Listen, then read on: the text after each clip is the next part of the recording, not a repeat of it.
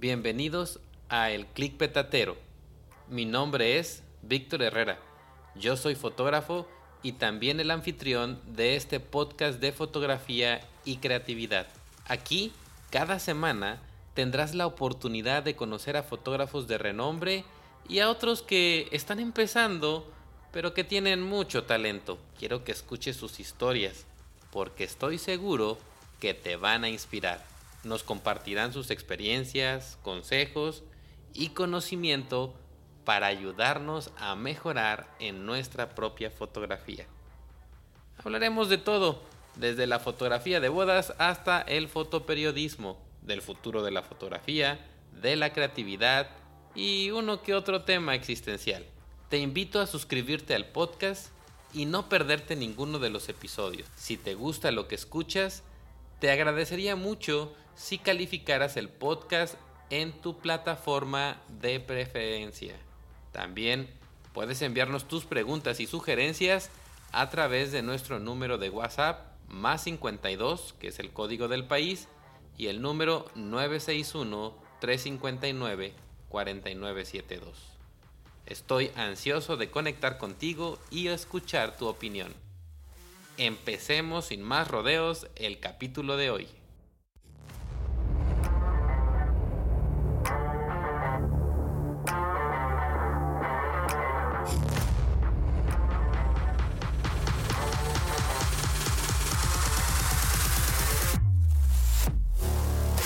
El clic petatero con Víctor Herrera.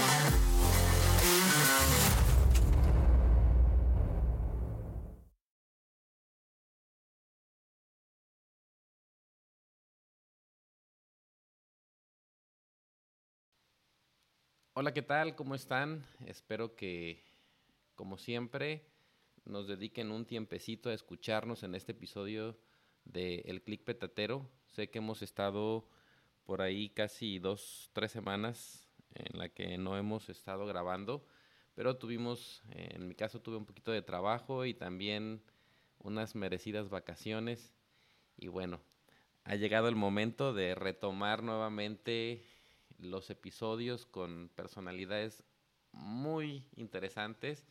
Vienen eh, fotógrafos que para mí significan mucho en esta eh, grupo de entrevistas y quiero que disfruten cada una de ellas y como siempre les comento si hay alguien a quien ustedes les gustaría que entrevistáramos pues ya saben que pueden comunicarse conmigo y eh, será un placer platicar con ellos. En este episodio de, del Click Petatero eh, tenemos el honor de conversar con Michel Bojorques. Él es un fotógrafo venezolano que ha encontrado su lugar en México y que dice que es más mexicano que los nopales al día de hoy. Michel ha dedicado gran parte de su carrera a capturar momentos únicos en bodas. Él es un experto en la fotografía de, eventos pero además, él es un fotógrafo eh, que le apasiona la fotografía de calle.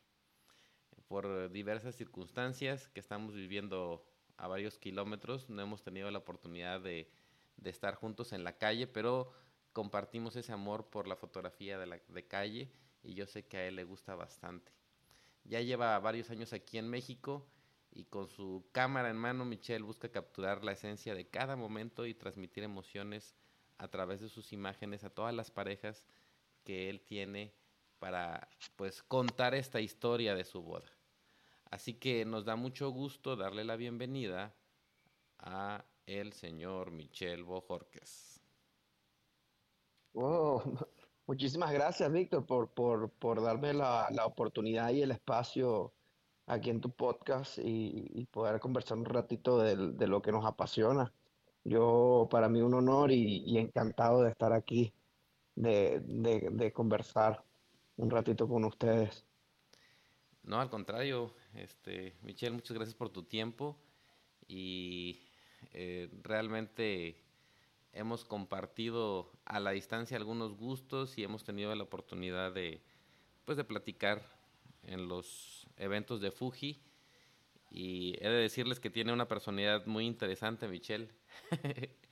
es un muy buen amigo y siempre está dispuesto ahí para, para ayudar. Pero Michelle, como, como todas las historias, a ver, cuéntanos, cuéntanos, eh, ¿a dónde nace Michelle? ¿Cómo era de niño? ¿Qué hacía en su infancia?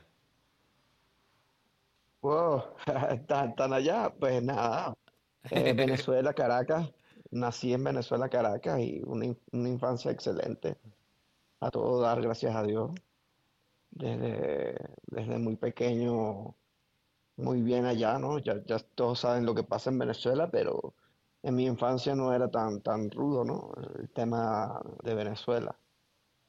Y la verdad, muy a gusto. O sea, la verdad sí, no me puedo quejar. Gracias a Dios. ¿Qué estudiaste, Michelle? ¿Estudiaste allá en Venezuela? Ah, ¿En qué momento? Ah, eh, ¿qué, episodios de tu vida tuviste ahí en Venezuela? Yo estudié diseño gráfico. Ah, mira. Y luego, luego estudié fotografía en la Escuela Superior de Fotografía, eh, que hoy en día es el canal de YouTube Enfocarte. Eh, perdón, Social Arte, enfocar, eh, eh, así se llamaba la escuela ya, pero en YouTube ahorita se llama Social Arte. Eh, mi, mi, buena, mi muy buen amigo Arturo, que muchos conocerán ese canal, ya tiene su diploma hoy en día online, avalado por incluso una universidad aquí de México. En su momento yo estudié ese diplomado allá en, en Venezuela, pero estaba avalado por la Universidad de Carabobo. Estuve por allá estudiando diseño gráfico y fotografía. Y pues nada, eh, la vida me llevó por estos, estos rumbos. Eh, ¿A qué soñaba Michelle cuando era niño? ¿Sabías que ibas a ser fotógrafo?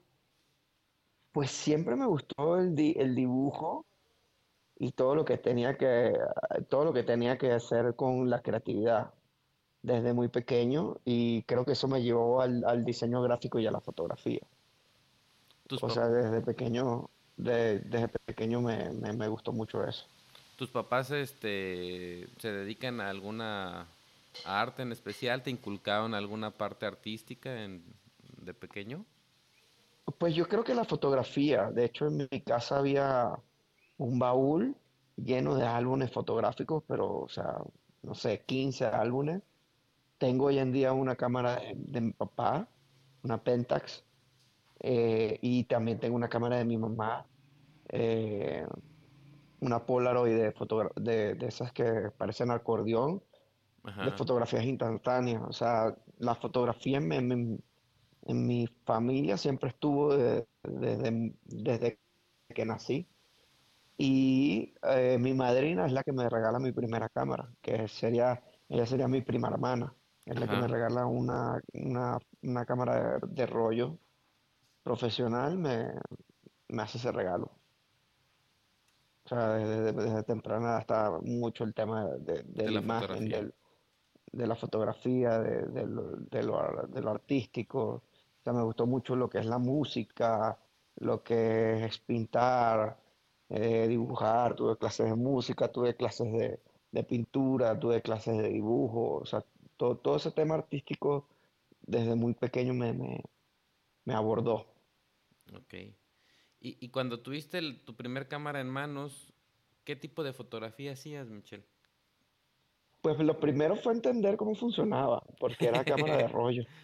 Ajá. Sí, eh, mis primeras fotografías son blancas, totalmente quemadas. Ajá. Este, pero luego aprender a, usar la cámara, a exponer, a enfocar.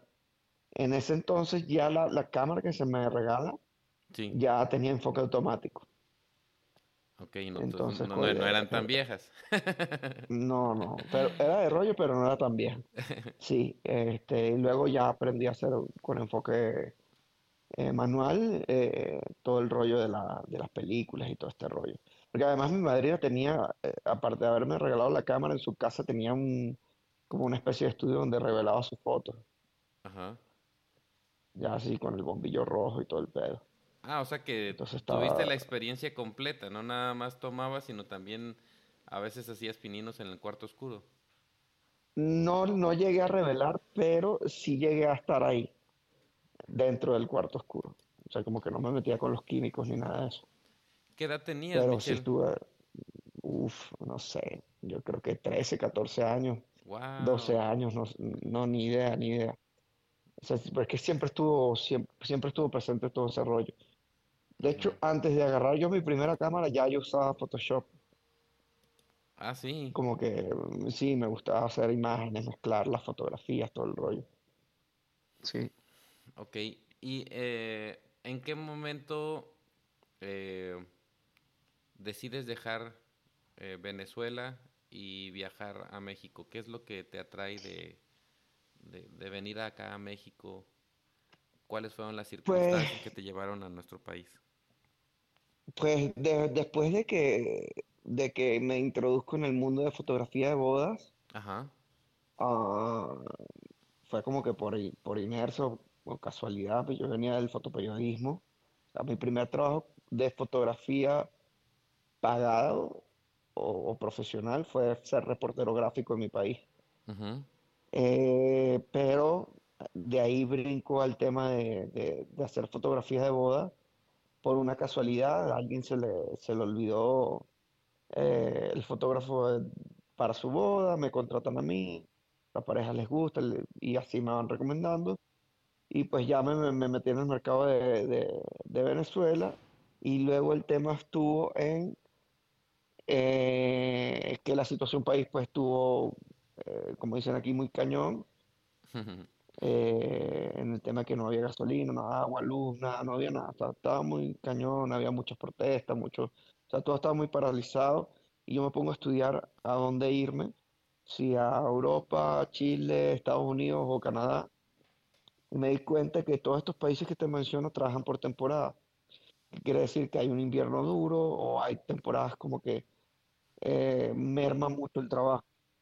Sí. En cambio, México eh, es como un punto medio donde puedes trabajar todas las temporadas, o sea, puedes trabajar de enero a enero y en todo el año puedes tener bodas. No hay una... o sea, tengo amigos, por, por ejemplo, fotógrafos en Chile que me dicen que hay temporadas por el invierno y, y obviamente sí se casan en invierno, pero es mucho menor el trabajo.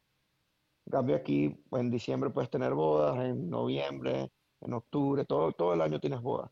Incluso junio, julio, son temporadas como de lluvia, también tienes bodas. Ok. Y... Eso fue como que lo que me hizo decirme venir acá. Hay otro factor que también tiene México, que es un fenómeno que ocurre, eh, los europeos, estadounidenses o canadienses suelen venir a México a casarse porque les sale mucho más económico. Sí. El poder adquisitivo de estos lugares, Europa, Canadá, Estados Unidos, es mucho mayor y obviamente aquí viene mucho extranjero a casarse. Entonces tienes una diversidad cultural aquí muy grande también, o sea, tienes bodas hindú, coreana, japonesa, china, este, musulmana, judía, católicos, católicos ortodoxos, o sea, eh, incluso bodas holísticas. Mi primera boda holística fue aquí en, México. Eh, incluso bodas chamánicas que hay aquí en Ribera Maya. Oye, Michelle, esa, esa diversidad cultural es- está muy, muy chido. sí. E- Esto para ti, por ejemplo, en el caso de, de, de que antes de que vinieras a, a México estabas haciendo periodismo, ¿qué tanto crees tú que está relacionado tu trabajo que hacías periodístico con el trabajo que haces ahora en bodas? Pues, pues, pues creo que ese fue el que me dio mi estilo. Yo, yo en un principio Ajá, me consideraba un fotógrafo documentalista y justo cuando yo entro en la boda, al tema de las bodas, eso se puso de moda. Como ser un fotógrafo documentalista, cazador de momentos, cero poses, cero, cero ese tipo de cosas, ¿no? ujú, Eh, y yo lo venía trayendo del, del, del fotoperiodismo. De hecho, una de las cosas que me sirvió a mí del, del fotoperiodismo, incluso estuve viendo hace poco una entrevista de Alex Webb, de que tanto es una fotografía documental a una fotografía callejera, y el límite es como que bastante eh, pequeño, ¿no? Eh, pero eso me, me, me ayudó a mí eh, en el tema de de, por ejemplo, cuando tú eres reportero gráfico o fotoperiodista, tú no puedes editar tu foto. Tú, de hecho, se, tienes que disparar JPG, no, no bueno, por lo menos en mi país, no disparas RAW, por dos motivos. Uno, por no manipular la foto, no, no puedes manipular la foto, es, motivo de que te suspendan del trabajo, eh, y por la inmediatez. Entonces, eso te obliga a afinar mucho tu composición, eh, eh, tu exposición, eh, a, dominar todos los elementos que tengas con luz natural muy, muy, muy bien para que tú puedas entregar un resultado definitivo y que a ti te agrade, ¿no? También en el tema de, ser documentalista o, reportero gráfico o fotoperiodista. Eso lo llevé yo a las bodas. Yo, de hecho, tuve mucho tiempo disparando mis bodas en JPG. Eh, en el caso mío empecé a usar Fuji y los colores de Fuji y, la forma de manipular la película o, las simulaciones, pues me, gustaba mucho para dar un resultado final. Y en bodas tuve muchos años disparando JPG.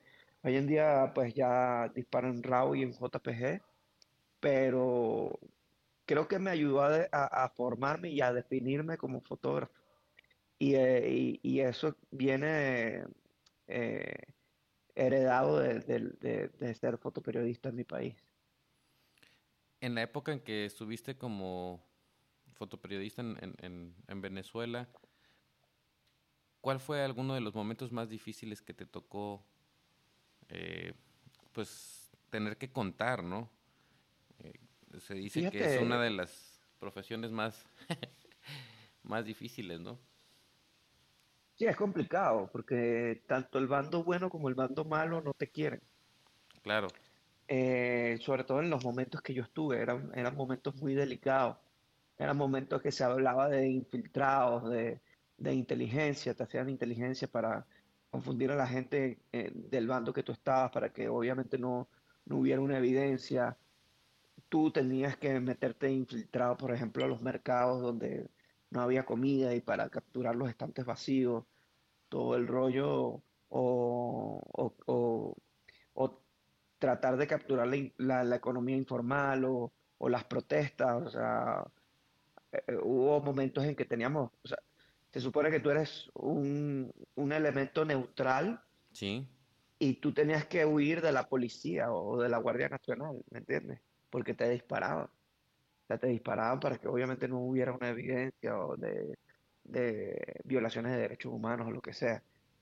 Entonces, literal tenías que ser muy eh, sigiloso, o sea, tenías que, saber dónde ponerte, componer rápido. ese, ese nivel de, de estrés y de exigencia eh, me formó mucho a la hora de, hacer lo que hoy en día hago. O sea, como que era algo eh, donde la inmediatez era muy importante en todos los sentidos, no, no en entregar tu trabajo nada más, sino hacerlo bien, exponer bien, componer bien, ¿me entiendes? Eh, tratar de mostrar una realidad para que tú puedas denunciar a través de una sola imagen. Incluso hubo una cosa que me pasó muy bonito, que tomaron una foto mía como primera plana y, luego un periodista hizo una nota de prensa con esa, que cerró, como escribió, cerrando su nota como diciendo, nada, con esta foto de, Michelle Borges dice mucho más que mil palabras. Entonces eso a, mí me, gustó mucho, ¿no? Que pude... Eh, eh, de cierta manera sumar a, la, a la lucha que hoy en día sigue en mi país y, puse mi, mi, granito de arena en, cierta forma. Y eso obviamente lo llevo a, a, lo que hoy en día hago como una profesión más amigable, que es la, la fotografía de boda. Menos peligrosa. sí. Y mucho menos, peligrosa, ¿no? sí, mucho menos peligrosa. No, no existe esa adrenalina, pero sí, sí existe esa ansiedad de entregar un buen trabajo eh, porque obviamente sabemos que la, la, la, fotografía de bodas también son momentos espontáneos. Claro. O sea, no es que lo fabricas tú. O ¿sabes? Eh, eh, bueno, hoy en día sí y no, sí en el sentido de que, bueno, ya me descubro yo más adelante como un fotógrafo retratista, aparte de documentalista. Entonces ya cuando hablamos de hacer retratos, pues obviamente la iluminación artificial ya tú la empiezas a acomodar a tu manera, a tu gusto, y ya hacer a, la novia o los novios que posen. Pero eso lo agrego eh, después de, con el tiempo, ¿no? Que me descubro de que, bueno, que, hay un montón de elementos que hay en una boda eh, que puedes practicar, por ejemplo, fotografía gastronómica, fotografía de arquitectura, fotografía de, moda, porque obviamente hay vestidos de diseñadores, este, eh, y, fotografía de retrato, y aparte el documentalismo. Entonces agregas todos estos elementos a, una boda y obviamente es un nivel de exigencia eh, mucho más grande, ¿no? En, ese sentido, para poder eh, lograr tocar esa emoción, que es lo que busca, creo que es lo que buscamos entregar, ¿no? Que cuando ellos vean su fotografía, la gente diga, wow, o sea, qué increíble, ¿no? O sea, me hiciste llorar o me hiciste recordar ese momento, y más cuando pasan el tiempo. Y, y yo lo venía ya viviendo desde pequeño, porque mi, mi familia tenía una cultura de, de, de, fotografía, ¿me entiendes? O sea, nosotros teníamos álbumes de fotos familiares, pero, o sea, cantidades grandes, o sea, 20 álbumes en la casa, y, y eso tú vas hoy en día a cualquier casa y son pocos los que tienes un álbum, ¿sabes? Por ejemplo, quizás si te encuentras una buena familia latinoamericana que tenga fotografías en su casa, lo más que vas a encontrar es fotos de bautizo, cumpleaños, este, bodas. Eh, en mi casa no, en mi casa había fotos de, de, viajes, de, de momentos eh, cualquiera del día a día, ¿me entiendes? Entonces eso estaba chido porque me fue educando el ojo sin, sin yo saberlo. Claro. Y fíjate que es, bien, es bien curioso, Michelle, que eh, el fotoperiodismo te ha formado, ¿no? Y te ha dado esas tablas ahora para documentar las bodas. Yo soy un, eh, ferviente admirador de, de Ben, Ben Chrisman. Él fue incluso periodista, fotoperiodista de guerra, ¿no? Y creo que ahorita te estás platicando de los conflictos que, te tocaron vivir en Venezuela. Y me imagino, ¿no? Eh, como bien mencionabas, la adrenalina, el andar corriendo, el, el, no saber tal vez en qué momento podría alguien confundirte con eh, un espía o qué sé yo. Eh, obviamente que eso te da una carga mayor para hacer tu trabajo eh, bien a la primera y en un instante, ¿no? No puedes este, decir, oiga, vuelvan a echar la bomba porque no tomé la foto, ¿no? Este, no. Y, y, obviamente ahora, eh, eh, en boda, tal vez ya no tienes esa misma presión, pero sí hay la presión de que tampoco puedes repetir el momento, ¿no? Tampoco puedes decir, oiga, ¿sabe que Vuelva a ponerle el anillo o vuelva a darle la bendición porque resulta que no tomé la foto. Eh, ¿Has este disfrutado más este cambio? O sea, ¿te sientes más cómodo eh, en este estilo de fotografía o si añoras esa adrenalina del fotoperiodismo? Pues fíjate que me, me, gustan las dos, todavía trato de, de practicarlas las dos, a, pesar de que hoy en día no me respalda un periódico. ¿Me entiendes? El, el, el que tú puedas sumar con una fotografía es, eh, es algo interesante. De hecho, antes de irme a Venezuela, eh, yo, yo, yo fui egresado a la Escuela Superior de Fotografía de la Universidad de Carabobo, en Enfocarte. Eh, tuve la oportunidad de ser profesor de iluminación ahí y antes de irme de manera de dar las gracias a la escuela, dimos una charla que se llamaba Ver, Mirar y Observar. Son tres, cosas, son tres cosas distintas. Y desde mi punto de vista, el fotógrafo, tanto el fotoperiodista como el fotógrafo de boda o como el de retratos o lo que sea, somos observadores, ¿me entiendes? Entonces, eh, creo que tanto el fotoperiodismo como la fotografía de bodas tienes que anticiparte al momento. O sea, tú tienes que ir leyendo a la gente, ¿me entiendes? A, la situación. Eh, tienes que estar muy concentrado en, ambos lugares para, a, pesar de que, bueno, en la boda no te va a caer un tiro o una bomba lacrimógena, este, pero sí te puede caer un, reclamo de un cliente, ¿me entiendes? Claro. Entonces, eh, tienes que observar muy bien la, situación. Y hoy en día, de repente, si me llaman para hacer eh, este, una serie para denunciar alguna alguna situación, pues obviamente intento hacerlo, ¿me entiendes? También depende de, la agenda. Afortunadamente hoy en día tenemos una muy buena agenda, pero si puedo, pues ayudo y, sumo. O sea, me ha tocado ir a, lugares donde se reparte comida en la calle o donde se lleva ropa a gente que no tiene los recursos o lo que sea. Si, si con mi trabajo puedo denunciar eh, situaciones que están ocurriendo en, cualquier parte del mundo y que, y que esa fotografía cambie esa, esa realidad, pues obviamente lo, lo, voy a hacer. El tema aquí es que obviamente empiezas a dejar un poquito a, a, un lado lo que es eh, ser reportero, eh, porque obviamente, no sé, me gustaría ir a, a, lugares donde de repente tienes que pasar meses sin sacar tu cámara y, buscando entender una realidad para, para poder eh, luego documentarla. O sea, lo que te quiero decir con esto es que el fotoperiodismo requiere de mucho tiempo, ¿me entiendes? Para no llegar perdido a una situación. O sea, si, por ejemplo hay una situación en la frontera con los, por ejemplo ahorita con los venezolanos o, eh, caravanas de inmigrantes, pues obviamente tú tienes que estudiar cuál es la situación, cuáles son las leyes que no permiten que crucen. Eh, este, por dónde están cruzando, eh, ¿sabes? Y empaparte, estudiar, o sea, no ir. lo que te contaba de la entrevista de Alex Webb, a mí me, hay, siempre hay un debate muy grande. Alex Webb siento que es un referente de la fotografía de calle, que cosa que practico mucho y creo que me mantiene vigente en el tema de las bodas. Y él decía, la diferencia entre ser un fotógrafo documentalista, un reportero gráfico, y un fotógrafo de calle, es que el fotógrafo de calle sale sin rumbo, ¿me entiendes? O sea, no sale con algo eh, predeterminado.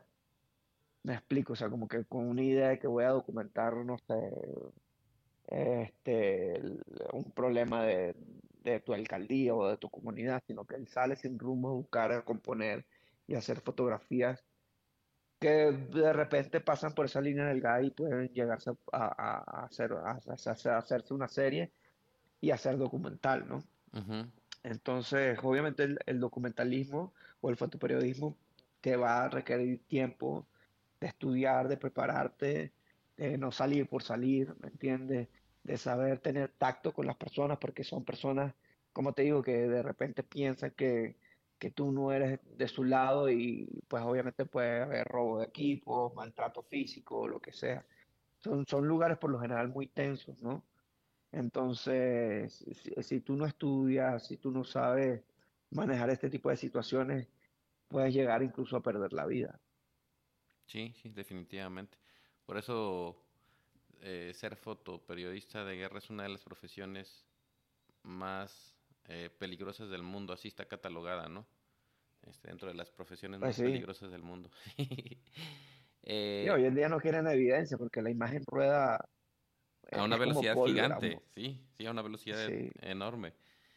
Eh, centrándonos un poquito más, Michelle, en el trabajo de las bodas, ¿cómo le haces tú tu proceso antes de asistir a una boda?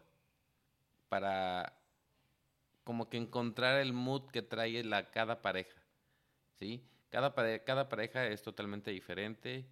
Este, hay algunos que son muy reservados, hay algunos que son muy locochones, hay algunos que este, les gusta mucho la fiesta, les gusta mucho bailar, a otros no. Pero, ¿cómo te preparas tú previamente para siempre estar al tiro y capturar la esencia de cada pareja. Pues fíjate, ahí te va que algo que va a sonar increíble y creo que muy pocos están practicando hoy en día. Y yo siento que hoy en día yo no vendo fotografía. Eh, y, y- y creo que eso va a chocar con muchos que me- nos escuchen. Sí, Yo, yo, yo creo que hoy en día, si tú no conectas con tu cliente, pues el trabajo se te va a hacer cuesta arriba. Si tú no vendes esa experiencia, si tú no haces ese clip donde ellos sientan esa confianza, pues no, no vas a poder hacer las fotografías que a ti te gusten y las fotografías que tú quieras mostrar. Porque como dices tú, todos los clientes son distintos, todas las bodas son distintas. Y si no tienes ese, ese, ese feeling con ellos, pues ellos no, no te van a dedicar el tiempo que tú requieres para tú poder hacer tu trabajo, ¿no? Entonces, yo, yo creo que hoy en día, eh, eh, como sabemos, las cámaras son herramientas, ¿sabes? Puedes tener cualquier tipo de cámara y puedes hacer un buen trabajo. Eh, pero yo creo que más que un buen trabajo y más que eh, hacer buenas fotografías, eh, yo creo que hay que, que hay que conectar, hay que conectar con la gente ajá, para que, para que ellos te, te logren dar ese espacio que tú necesitas para dar un buen resultado. Yo creo que esa es mi, mi, mi forma de prepararme, ¿no? Este, no es nada más cobrar por cobrar o, o, o no sé, o sea, a veces siento que hay fotógrafos que se acercan a este medio solamente por dinero y se nota, ¿me entiendes? Entonces, si, si tú lo único que estás buscando es dinero, pues obviamente no, no, no, no se va a dar, ¿me entiendes? sí. ¿Cómo, em, podríamos decir, ya una vez estando en la boda, cómo le haces para que el cliente se sienta a gusto contigo, relajado durante la sesión, durante la boda? ¿Hay algo que tú platiques con ellos antes, eh, previo a la boda, para que ellos Sí, yo, estén relajados? sí, yo trato de hacer un save the date. Recuerda que tú vas a llegar a un lugar íntimo, no eres su amigo, eres su proveedor, el- la única conexión que tienes con ellos es un contrato y dinero y que obviamente a ellos les gusta tu trabajo, pero no te conocen como persona. Entonces, yo siempre intento hacer un save the date antes de la boda, eh, porque no sé si te pasa, pero si tú me apuntas con tu cámara me intimida, Claro, ¿me sí. entiendes? Y, a- y ahora, ahora si yo te apunto con tu cámara y estás con tu esposa o tu novia y te, te pido que le des un beso, pues no va a ser el mismo beso que le das cuando te nace, Sí. ¿me entiendes? Entonces, siempre trato de hacerle un save the date, que es una sesión antes de la boda, para conocerlos, como cualquier otra persona, tratar de ser su amigo, ¿no? O sea, oye, ¿cómo se conocieron? Este, ¿qué les gusta tomar? ¿Qué les gusta comer? Este, eh, ¿qué les gusta de, su novio o de su novia? Y, y ahí empezamos a practicar y a relajarnos un poquito más. ¿Y qué pasa cuando tienes ese día antes de ellos? Puedes caerle mal o puedes caerle bien, por lo general caes bien, porque obviamente todos van con una, una, una disposición de, de querer hacer las cosas chidas y eh, al día siguiente pasas más desapercibido, no eres ese intruso que llega el día de la boda, Claro. ¿me entiendes? Sí, sí, No sí. es, eh, ah, es Michelle con el que compartimos, comimos, cenamos, este, entendemos cómo él trabaja, nos explicó más o menos cómo, cómo hacer las cosas, por ejemplo, para el tema de retrato para el tema del documentalismo ya nos dijo que, pues, que nos concentremos en disfrutar los momentos, que él se encarga de, de, de- de conseguir lo, lo, lo que necesitemos o lo que pase en ese momento realmente, porque yo pienso que no hace las fotografías que la gente quiere, sino lo que sucede, sobre todo cuando eres documentalista. Ahora, cuando eres retratista, ok, ya tú estás haciendo un poquito más conceptual o un, o un poquito más autoral, ¿me entiendes? Pero el documentalista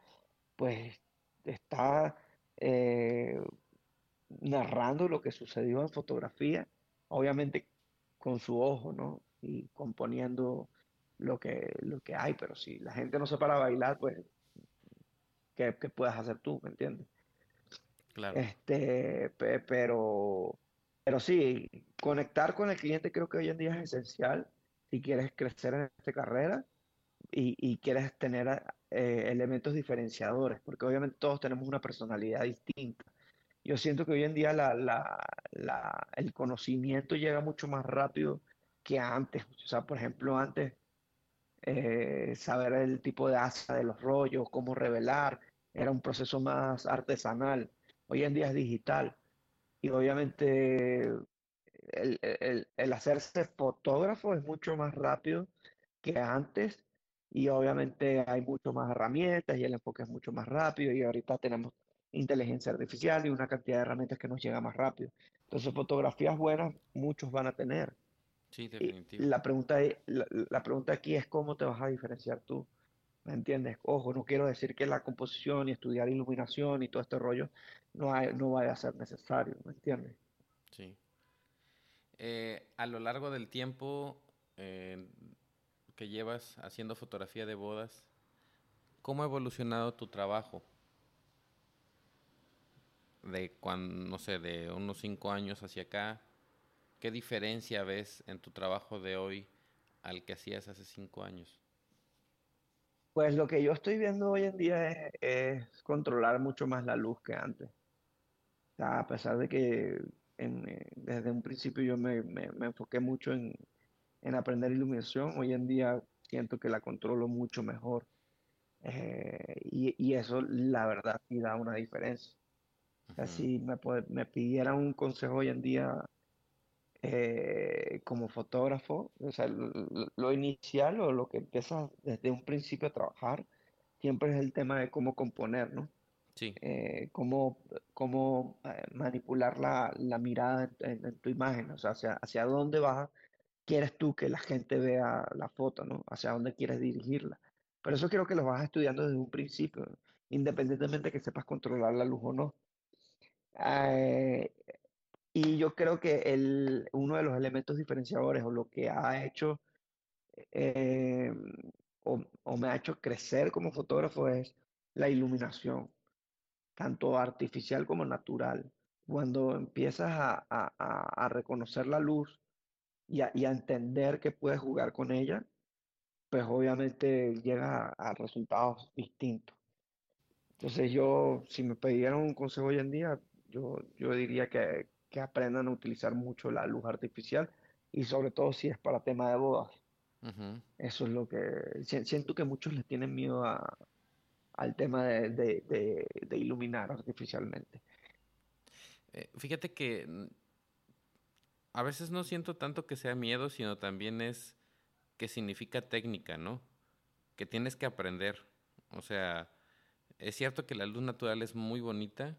Personalmente me gusta muchísimo más que la luz artificial, pero como buen fotógrafo profesional que debes de ser, tienes que aprender a utilizar también la luz artificial, porque no sabes en qué momento te vas a encontrar en una situación en la que es necesario que utilices flash o otro tipo de iluminación y tienes que saber ser- resolver el problema. Entonces muchas veces creo que esta parte de equilibrar el flash y de...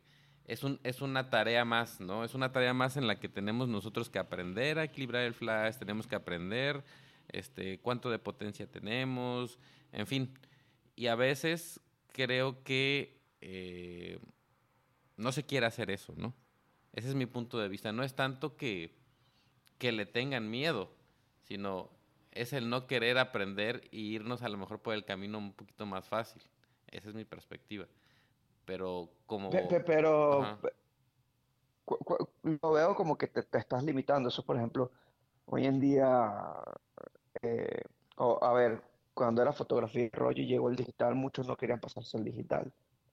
Cuando hoy en día que llega la inteligencia artificial, muchos también lo ven como algo en, en contra o, o a favor, ¿no ajá, entiendes? sí. Entonces, si, si yo, yo lo veo más eh, como, como un aliado, ¿me entiendes? Como al- algo que me puede sumar y, y ayudar a resolver en ciertas situaciones donde mi cámara no va a poder eh, Exacto, resolver, ¿no? exacto, sí. En- Entonces, si no lo, si no lo, si no lo, si no lo absorbes, pues te vas a ir quedando, ¿no? Es como... Y, y, creo que lo más, lo más bonito de todas las carreras, y sobre todo de fotografía, es que siempre estás aprendiendo. ¿Sí? ¿Entiendes? Si, si, si te va a dar flojera eh, aprender a, a, manipular la luz, pues simplemente no, no vas a llegar a resultados interesantes, desde mi punto de vista. Definitivamente. O sea, tiene que ser algo que sume. Es como cuando, eh, no sé, escogiste tu carrera y viste que dentro de la tira de materias a lo mejor no te gustan las matemáticas y resulta que llevas estadística y te quieres saltar esa materia, pero es obligatorio para terminar el curso, ¿no?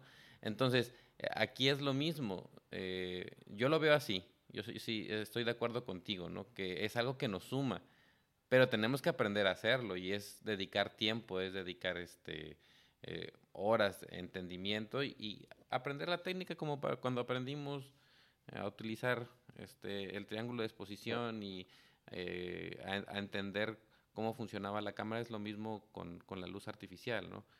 Pero bueno, eh, sí, estamos yo creo que ahí en el mismo canal. Punto importante uh, en otra pregunta, Michelle, es ¿en qué te inspiras tú? ¿En qué se inspira Michelle para crear sus imágenes?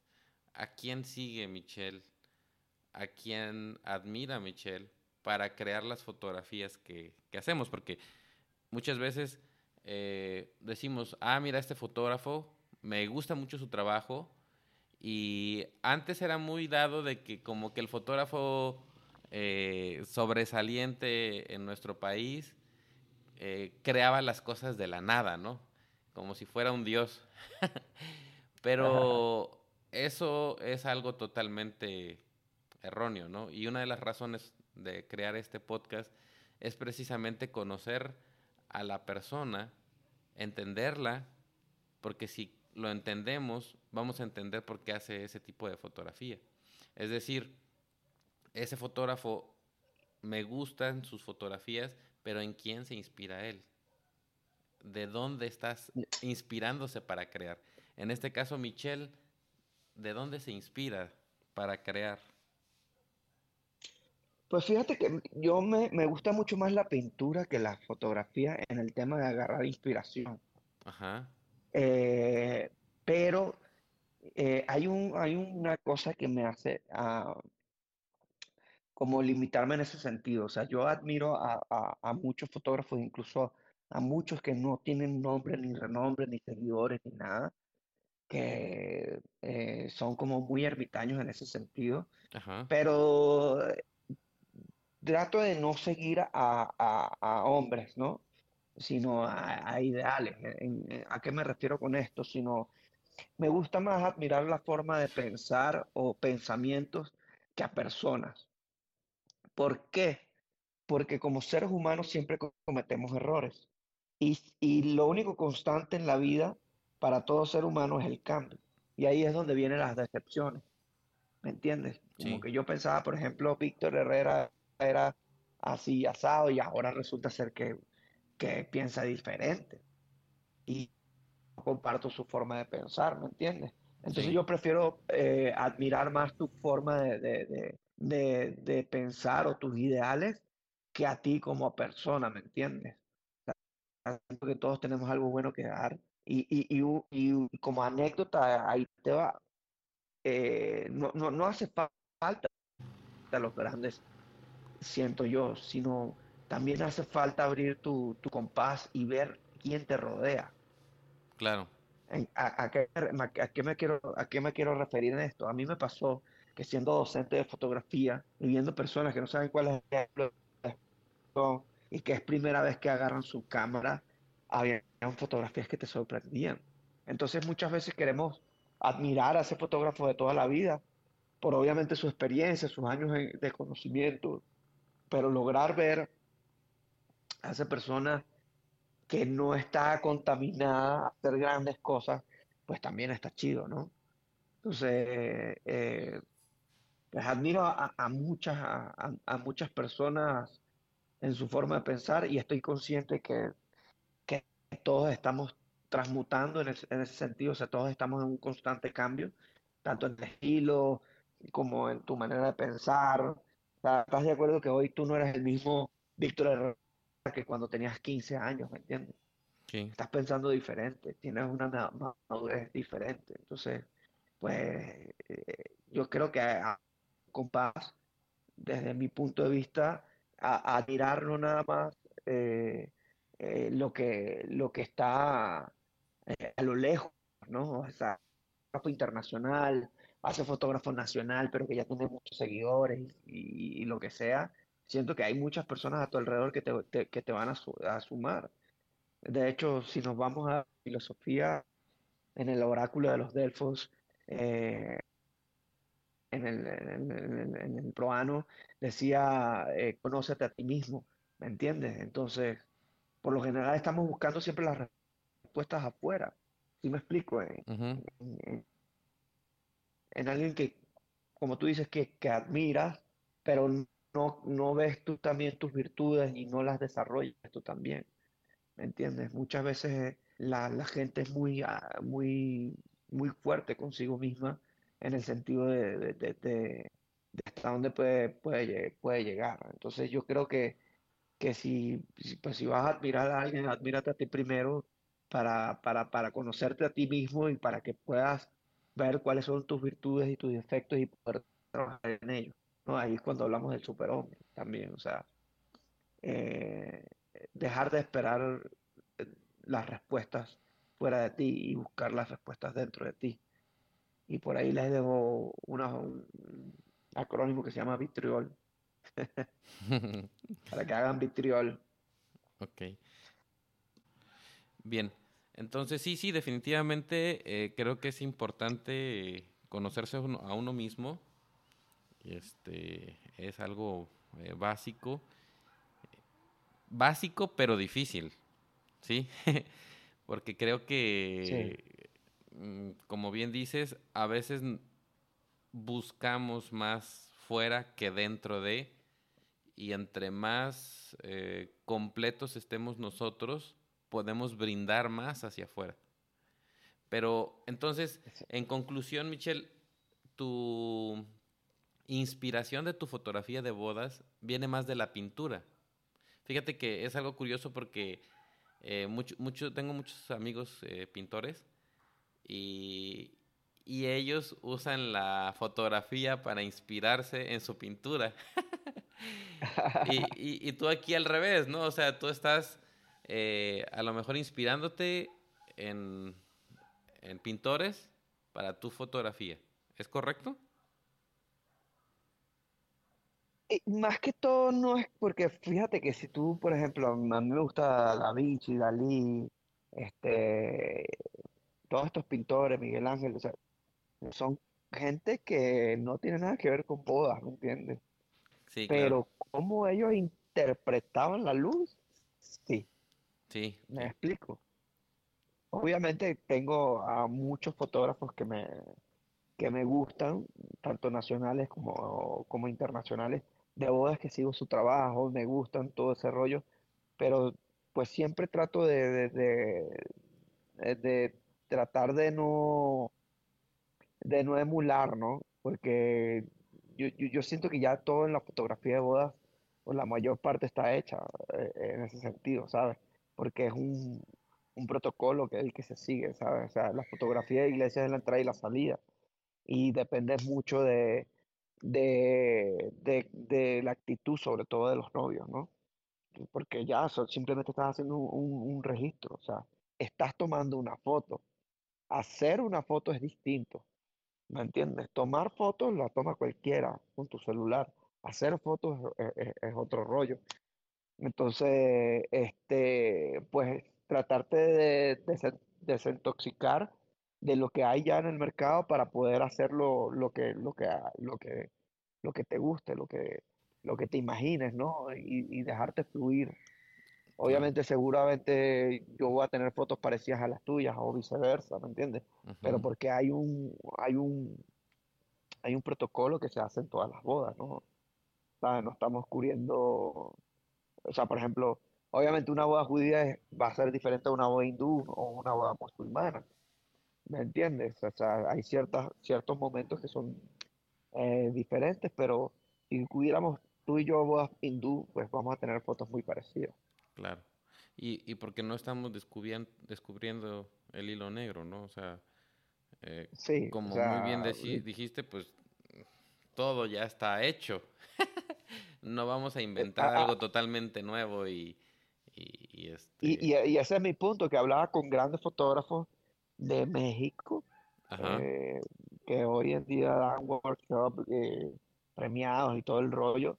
Y creo que un punto donde yo coincidí con ellos es que yo hoy en día no vendo fotografía. ¿Me entiendes? o, sea, la gente si te busca por la fotografía, pues va a haber muchos fotógrafos muy buenos, y, incluso mejores que yo. También una generación increíblemente eh, muy buena y mucho más acelerada que uno. ¿En qué sentido? Que obviamente la información se está eh, digiriendo mucho más rápido que antes. Entonces, obviamente, van a tener grandes composiciones, grandes presets, eh, grandes formas de revelar, muchas herramientas. Hoy en día, incluso si tú quieres, no revelas. ¿Me entiendes? Algo que yo disfrutaba muchísimo. El, el estar ahí en Lightroom o en Capture One, pasando mis pinceladas y todo el rollo. Hoy en día hay programas de inteligencia artificial que tú le dices cómo vas, cómo quieres tu revelado y te editan en, en 20 minutos toda tu boda. ¿Me entiendes? Entonces, obviamente eso va a ayudar a que... O sea, yo, yo te pregunto a ti, Víctor, y, a, y quiero que esto se haga a, manera de reflexión, ¿no? Porque muchas veces no vivimos el presente. ¿Qué es lo más importante que tiene el ser humano? ¿Qué es lo más importante que tiene el ser humano? ¿En qué sentido? Sí. La vida. Lo más importante. Ok, la vida. Para crear la vida, ¿qué, ocupas? A ver, mm. para, para, para irnos más rápido por no, para no hacerle eh, eh, esto tan largo. Ajá. ¿Qué le dedicas tú a la fotografía? Tiempo. ¿Qué le dedicas a tu esposa? Tiempo. ¿Qué le dedicas a este podcast? Igual. Entonces lo más importante que nosotros tenemos es el tiempo. Porque se nos va la vida en el tiempo. No, es lo que le dedicas a todo, a tu esposa, a tu trabajo, a la fotografía, a estudiar, a todo, todo le dedicas tiempo. Entonces, hoy en día existen herramientas para que tú puedas tener más tiempo y invertirlo donde tú realmente necesitas ocuparlo. Eh, eso, es, efímero y, siento, Michelle, que es una mentira. Es una mentira que nos han vendido. Y estoy de acuerdo y sí te entiendo, ¿no? Pero toda esta parte de la tecnología, este, de la inteligencia artificial que nos va a agilizar para que tengamos más tiempo con la, con la familia, con los seres queridos, en, en cierta manera yo lo veo que es, es una mentira. Una mentira porque realmente, eh, si tú llevaras una vida más sencilla, eh, por ejemplo, eh, voy a hacer aquí un paréntesis, este, si tú llevaras una vida más sencilla, realmente podrías pasar más tiempo con tu esposa, más tiempo con tus hijos. El, paréntesis es el siguiente. En, una, en, una, ocasión, en una clase que le estaba dando a, a los chicos, les pregunté, que sí que es lo que más desearían de parte de sus padres, que no les dan hoy. Y más del 70% respondieron que es tiempo. No, no, no, me, no, me interesa que mi papá me dé dinero. Prefiero, preferimos o prefiero que ser pobre. Eh, prefiero no tener esto y el otro, pero que esté mi papá y mamá conmigo. Entonces, claro. eh, es cierto lo que tú dices y, y, yo, amo, yo amo la tecnología, amo esta parte y entiendo que eh, todo esto del, de poder editar con más rapidez, de poder enfocar con más rapidez, este, que podamos crear aplicaciones, sitios web con inteligencia artificial mucho más rápido que lo hacíamos antes, este, toda la parte de SEO que a lo mejor nos llevaba a redactar antes un, un, artículo, pues ahora lo podemos hacer en dos minutos preguntándole al ChatGPT cómo nos puede dar este, cierta información. Pero al final siempre va a quedar de nosotros, porque ese tiempo que tienes libre, ¿a qué lo vas a dedicar? ¿A más trabajo? Claro. ¿O realmente... es, que, justamente eso es lo que... A, a, eso es lo que yo me refiero. Cuando yo te hablaba de, de estas tecnologías, eh, no no te quería decir de que, de que ese tiempo restante tú lo dediques a X o Y, eh, sino que vas, en teoría, a tener más tiempo para tú, por ejemplo, avanzar mucho más rápido que lo que tú y yo pudimos avanzar en fotografía en años. No sé si me explico. A ver. Sí, sí, sí. Ya, ya cada quien ocupa su tiempo como mejor le, le plazca pero hoy en día existen herramientas donde tú vas a ocupar tu tiempo de manera diferente, porque, a ver, fíjate algo interesante que te dijo la gente. Yo hablaba que es lo más importante que tiene el hombre y, ambos estuvimos de acuerdo que era el tiempo. Y fíjate como niños decían que no les interesa el dinero, les, les interesa el tiempo de sus padres. ¿Me entiendes? O sea, ese tiempo calidad claro es como tú dices, es, algo relativo. ¿Y por qué relativo? Porque de repente pues el, el, papá podrá tener tiempo, pero lo dedica en otras cosas que no será su hijo, ¿me entiendes? O sea, es, e, es, un tema ya creo que incluso más profundo.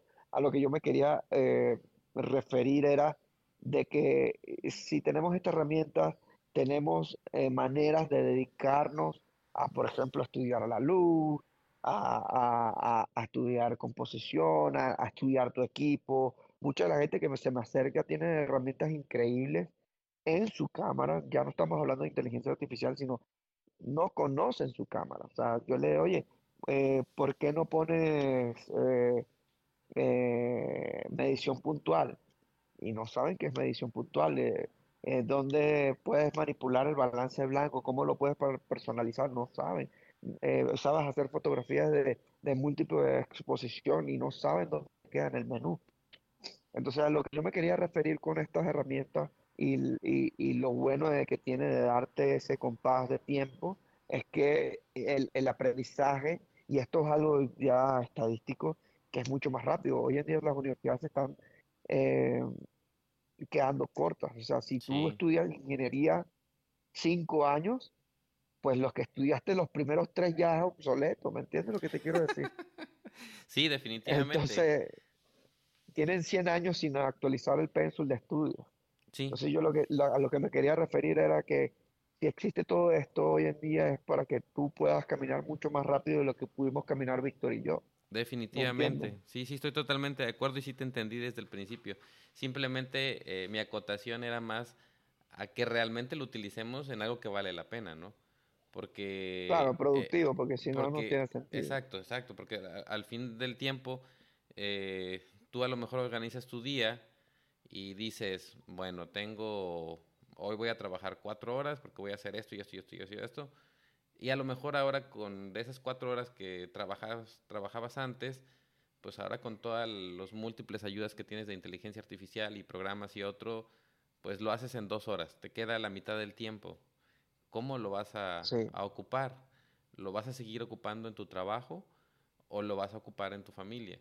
Entonces, este, ella es una decisión personal y cada quien tiene pues este, la libertad de poder hacerlo como guste. Y obviamente lo que dices tú, tienes toda la razón, este, y es una de las tareas que todos deberíamos de hacer desde el principio, que es pues leernos el manual para saber por lo menos cómo funciona nuestra, nuestra cámara y, y, y, si, y estar todo el tiempo aprendiendo lo que decías bien antes y que en algún momento en un episodio lo, lo este, comentó Serfati, ¿no? Que él se avienta cursos de, de todo, ¿no? De todo lo que le pueda interesar, de aunque sea otra, otro estilo de fotografía totalmente diferente al que él hace, eh, seguir aprendiendo, aprendiendo, porque eso nos va enriqueciendo estamos ahí yo creo que eh, este, en el mismo canal. Pero eh, regresando un poquito al, tema de las bodas y para ir concluyendo este tema de, tu trabajo en bodas, ah, ¿cuál ha sido para ti la boda más memorable que has fotografiado y por qué? Uf, pues creo que la última. Este, sí, porque siempre estoy buscando como sorprenderme, ¿no? O sea, creo que lo chido de nuestro trabajo es que no ningún, no, no, no son todo el tiempo igual, ¿no? Entonces, pues sí, creo que la, la, la última que haga o la que viene el fin de semana siguiente, ¿me entiendes? O sea, como que estoy, eh, tengo muchas fotos que son como mis favoritas, así como que las que tengo ahí siempre archivadas, eh, o, o, son las que muestro de portafolio o lo que sea. Eh, pero siento que todas las bodas te sorprenden, ¿no? La luz, este, el lugar, la iglesia, la casa de los novios, y eso es lo que está chido, o sea, como que nunca vas a un mismo lugar. Bueno, por lo menos a mí me toca poco frecuentar mismos sitios y, y eso me gusta, porque, o sea, de repente te tocó que se casan al mediodía y obviamente tienes una luz dura, pero otros tienen la hora dorada y otros se casan de noche totalmente eh, y, y- y- y la luz siempre te va, o sea, tú nunca, bueno, por lo menos sé que hay gente que tiene aplicaciones y sabe todo el tema de la luz, pero yo no trabajo con esas aplicaciones por el tema de que siempre me quiero dejar sorprender y, y fluir con el día. Entonces, creo que eso es lo que, lo que me gusta y, y de bodas así, creo que el, eh, una boda china fue la como que digo que wow, está cool, ¿no? El, todo, el ritual es distinto, que la forma de pensar es distinta, eh, que los protocolos son distintos. Entonces, no sé, siempre trato como de dejarme sorprender todos los días. O sea, yo cuando tengo una boda, yo voy emocionado y me siento un niño, un niño que va a salir a jugar.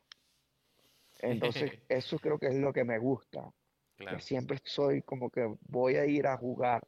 Yo no siento que voy a trabajar, yo siento que voy a ir a jugar, voy a ir a jugar con la luz. Eso es lo que yo pienso cada vez que voy a tener un evento. Eso es Y, y, y, y el evento no es algo como un shooting controlado, ¿sabes? Entonces de repente te encuentras con cuadros y composiciones que tú dices, no mames, está increíble y te sorprende. Creo que eso es lo que me mantiene en bodas, que siempre que voy busco sorprenderme. O sea, como que ir más allá de todo, como que cuando hago una foto siento que no me la creo, o sea, ¿cómo hice esto? Sí, claro. Eso es lo que me gusta. Eso es algo muy bueno. Eso es algo muy bueno. Eh, Michelle, cuando comenzaste en el mundo digital de fotografía, ¿qué equipo utilizabas? Eh, empecé con una T4i de Canon Ajá. y de ahí brinqué para una XT1 de Fuji. Wow, o sea que prácticamente has crecido con Fuji. Sí, sí, Con, toda la vida con Fuji con razón lo tienes tatuado. Eh, Sí, tengo mucho, mucho tiempo con Fuji. es que fíjate que te iba a preguntar, a mí me, a mí me ha pasado que pues yo al inicio en digital comencé con Nikon, de ahí estuve muchos, muchos años con Canon y de ahí con Fuji. Pero ahorita ándale. que platicabas tú de tus fotografías favoritas que tienes ahí en tu portafolio, que dices, esta fotografía me gusta mucho, yo, fíjate que me sucede que de esas fotos, o sea, de esas fotos preferidas que tienes, tengo como tres o cuatro que fueron de mi época de Canon. Y cómo hubiese deseado que fueran tiradas con Fuji. Porque Ándale. eh, eh, es la misma cámara, sí, o sea, el- la fotografía, como tú quieras, pero el mood, los colores que logras con Fuji, no los obtuve con Canon. Y por más que he tratado de, de reeditar las fotos para que queden a, mi gusto, no quedan, ¿no? Entonces siempre digo, ay, ¿cómo hubiese en aquella época haber eh, descubierto Fuji que hubiesen sido tomadas con una cámara Fuji?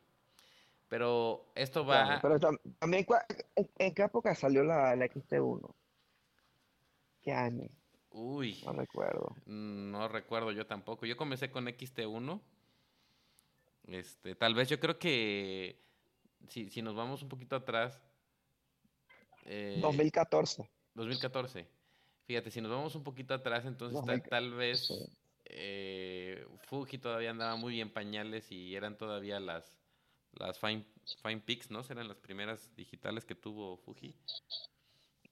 Pero sí, este, y- Sí. y esto va por la siguiente pregunta. eh, ¿qué equipo fotográfico utilizas para tus bodas y por qué? Eh, de cuerpo, ahorita utilizo T5, Ujú, la T5. Tengo dos T5.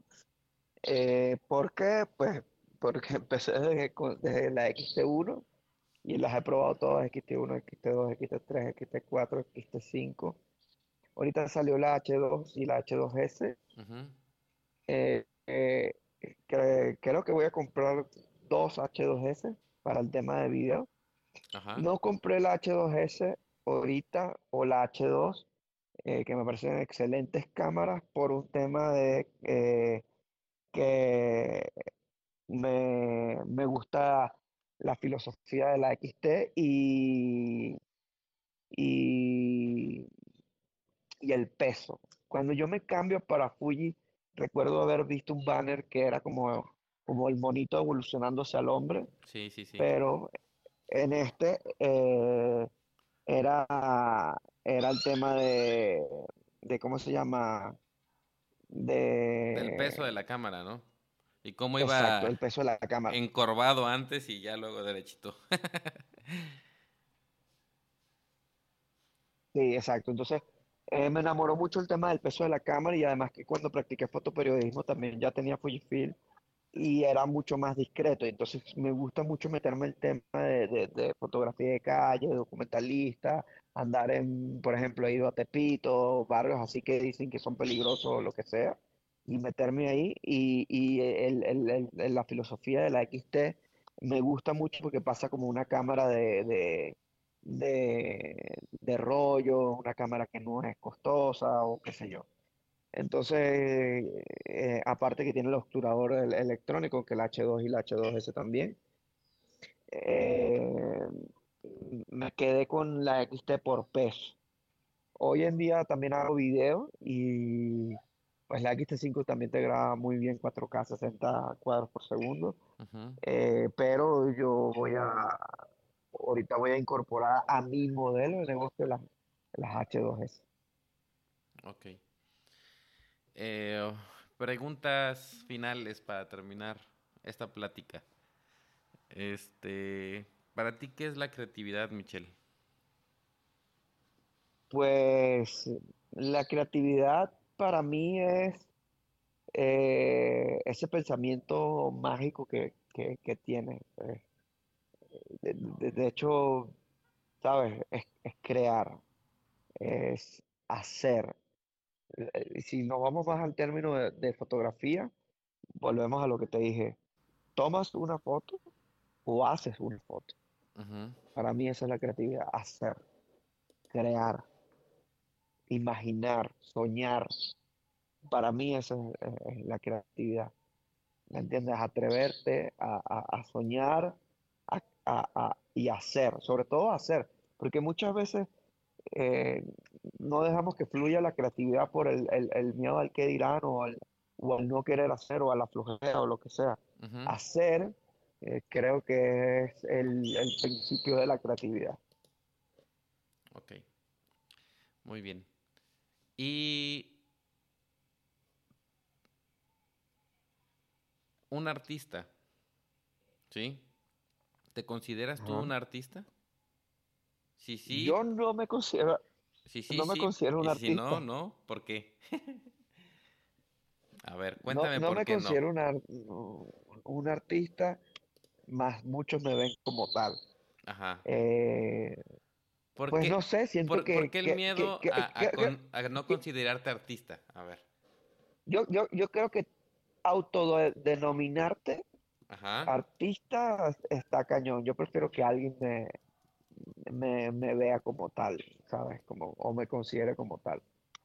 O sea, no, no, y no le tengo miedo, ¿eh? O sea, yo creo que una de las cosas que me ha abierto las puertas en todos lados es disciplina, constancia y honestidad. No es miedo a, autodenominarme, pero sentiría que fuese, o siento que sería como mucho ego, ¿no? Decir yo soy artista, o yo soy, o yo, ¿sabes? Ese yo creo que hay que dejarlo a un lado y dejar más que fluyan las cosas y, y pues si la gente te considera como tal, pues chido, ¿no? Eh, yo me, me, me, vería más que un artista, me veo como alguien que eh, ama lo que hace. Okay. O sea, si me, me, tendría que definir como una persona o ponerme una etiqueta, soy una persona que ama lo que hace. Ok. Fíjate que eh, tenemos mucho... Eh, estas dos preguntas son porque muchas veces tenemos miedo a estas dos palabras, a creatividad y al definirse tal vez como, como artista. Muchos creemos que no somos este, creativos, pero cuando estamos resolviendo cierto problema estamos siendo creativos.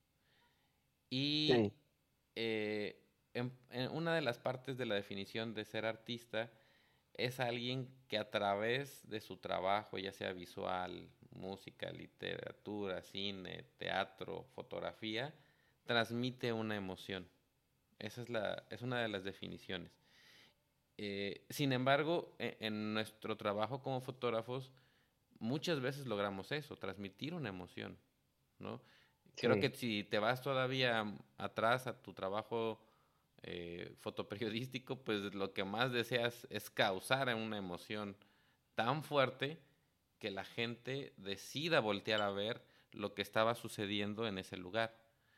Eh, pero le tenemos miedo a esa palabra artista, ¿no? Y, en, parte eh, en, este podcast lo que busco es que no le tengamos miedo. Podemos ser creativos y sí podemos ser artistas en algún momento si transmitimos eh, algo, eh, algún sentimiento, alguna emoción a través de nuestro trabajo. ¿sí? Pero claro. yo, lo veo, claro, yo, yo, lo veo, yo no le tengo miedo, yo le tengo más bien respeto. Eh, de, eh, de, grandes personas que, que, sí han hecho arte y, y, yo prefiero que si alguien me considera artista, pues que, sea, que sean las personas, que no sea yo eh, de, de, a modo de, de ego, ¿no? Porque también el ego hace daño. Definitivamente. el, ego no, e, e, el, ego no es malo, pero hay que aprenderlo a controlar. Me explico. Y, y, creer en ti tampoco es malo. De hecho, creo que está bien lo que dices, o sea, perder los miedos. Creo que es esencial para poder avanzar. Porque una de las cosas que eh, limita la creatividad o, ese impulso de querer ser artista o no, es justamente eso, ¿no? El, el no atreverse, el tener ese miedo de que digan, yo la verdad siento que no, yo no estoy esperando al que, que, alguien me diga si soy o no soy, ¿me entiendes? Yo simplemente soy eh, y listo. No, no, sé si me explico, o sea, cuando digo que soy no es, de, no es definirme si soy artista o no, sino soy un ser humano que hace las cosas con amor. y, y, y, ya el tiempo y el legado fotográfico tuyo te, te definirá de una manera u otra, o sea, yo no busco con mis fotografías que me, que me etiqueten con ser artista, no, simplemente busco eh, dejar un precedente. Y, es que tenemos que entender que eso no te da un mayor o menor valor. Porque hace rato, hace rato comentabas algo bien interesante. Eh, hay jóvenes, una nueva ola, una nueva generación de fotógrafos que son demasiado jóvenes, o sea, hay chavitos de 23 años, 22 años, que tienen una manera de expresarse fotográficamente y hacen bodas increíbles y no tienen más que 300 seguidores y son muy buenos fotógrafos. Y eso no significa que no sean creativos porque son jóvenes, ¿no? O, que realmente estén haciendo arte sin que ellos mismos se den cuenta yéndonos a la definición pragmática de, lo que es arte, ¿no? Lo que pasa es que a veces tenemos tan lejos o lo vemos tan lejos de nosotros el ser creativo solamente como para un nicho especial y el ser artistas como para los dioses, ¿no? Pero muchas veces, muchas veces eh, tenemos que aprender que de cierta forma podemos empezar a ser creativos y, y, podemos causar emociones a través de nuestro trabajo y si lo logramos, pues estamos haciendo eh, arte. ¿sí? A lo mejor no somos artistas consagrados, ¿no? Como este algunos de tus pintores favoritos, ¿no? Pero, pero bueno, estamos en el camino hacia. Y cuando creemos que vamos en el camino correcto, es más fácil que fluyan eh, las ideas, siempre y cuando, pues, nivelemos, ¿no, Michelle? Lo que decías tú, el, que el ego no se vaya a tal grado que ese mismo ego nos, nos nuble y nos lleve a la perdición. Es correcto. Este, Michelle, algo eh, que me gustaría tocar contigo, las últimas eh, tres preguntas. Eh, ¿Cómo ves la fotografía en, en, un par de años? Porque la manera como estamos corriendo en la parte tecnológica, ¿sí? Eh, eh, lo que platicabas hace ratito acerca de inteligencia artificial, eh, hoy ya hablamos de poder editar con inteligencia artificial, de a lo mejor manipular nuestras imágenes para que se vean de una manera totalmente diferente. ¿Cómo ves tú al fotógrafo del futuro no muy lejano, en dos, tres años? ¿Qué es lo que tú visualizas para la fotografía?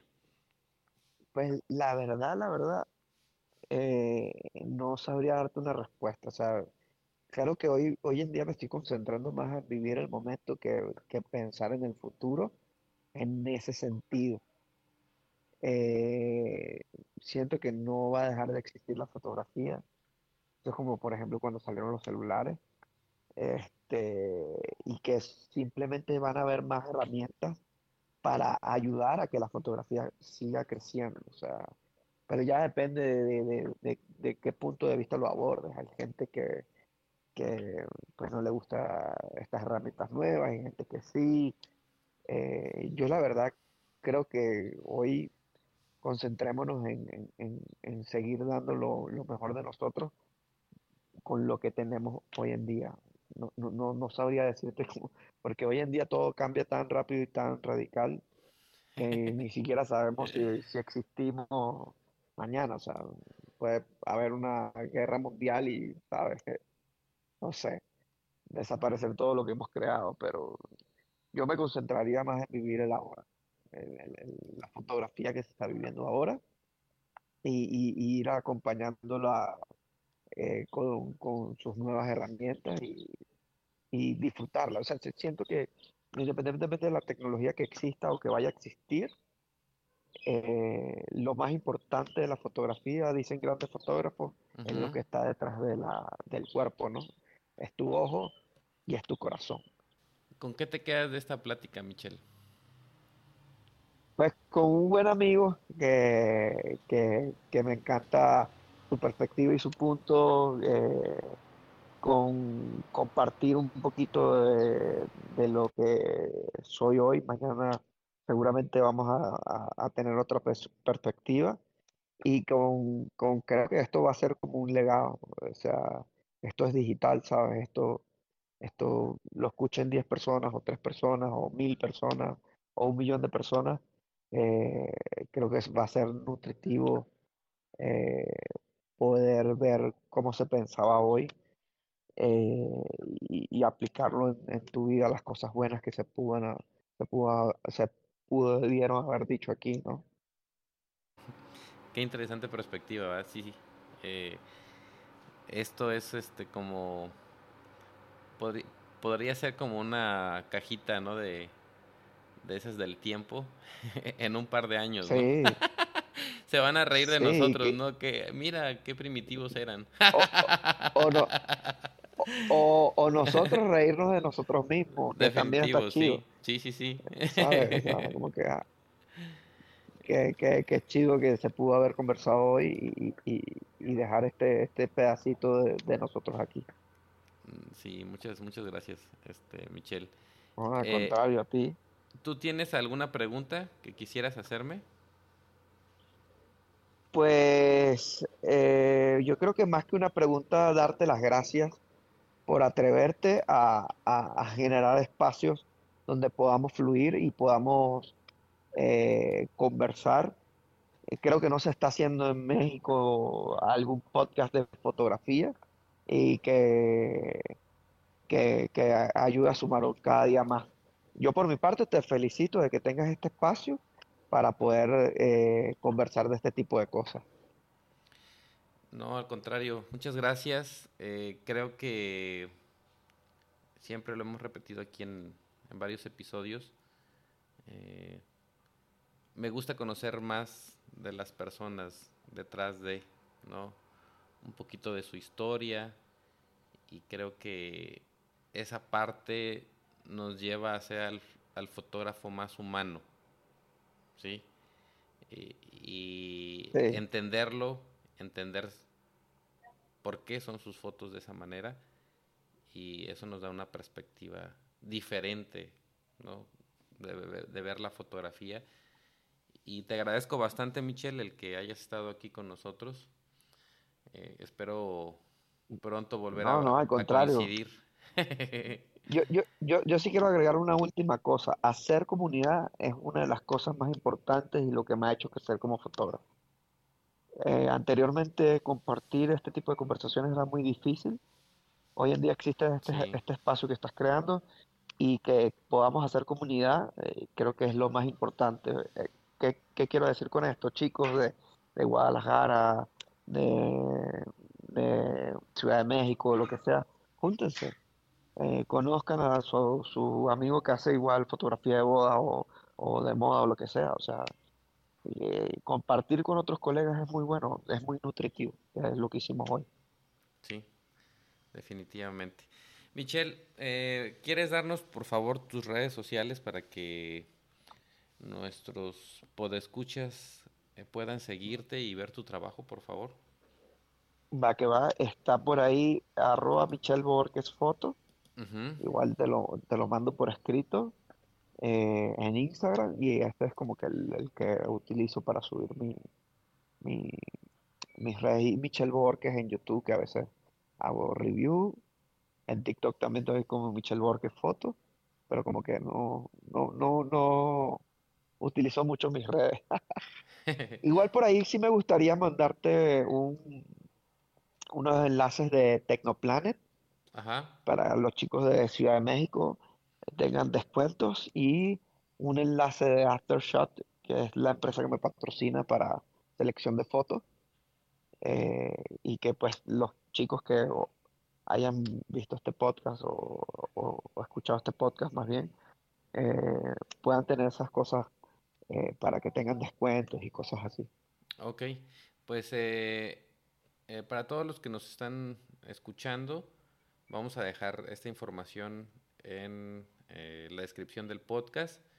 Eh, Michelle se escribe con una L nada más. Es Y correcto. eh, es Boorques, porque yo siempre te digo sí. ¿verdad? Y yo te digo Bojorques, fíjate. Bo, con H intercalada, Exactamente, H O, exacto. R Q Z. Exacto. Foto al final, listo en español. Exacto, para que, de todos modos va, va a estar aquí en, en- en la descripción del podcast, pero para que estén eh, atentos ahí al- a las redes de Michelle. Muchas gracias, Michelle, Ándale. eh, por haber Muchas estado con ti, nosotros. Y esto fue el Click Petatero. Este podcast es patrocinado por Fujifilm de México y fujiclick.com. Con Fujiclick, captura el mundo como nunca antes.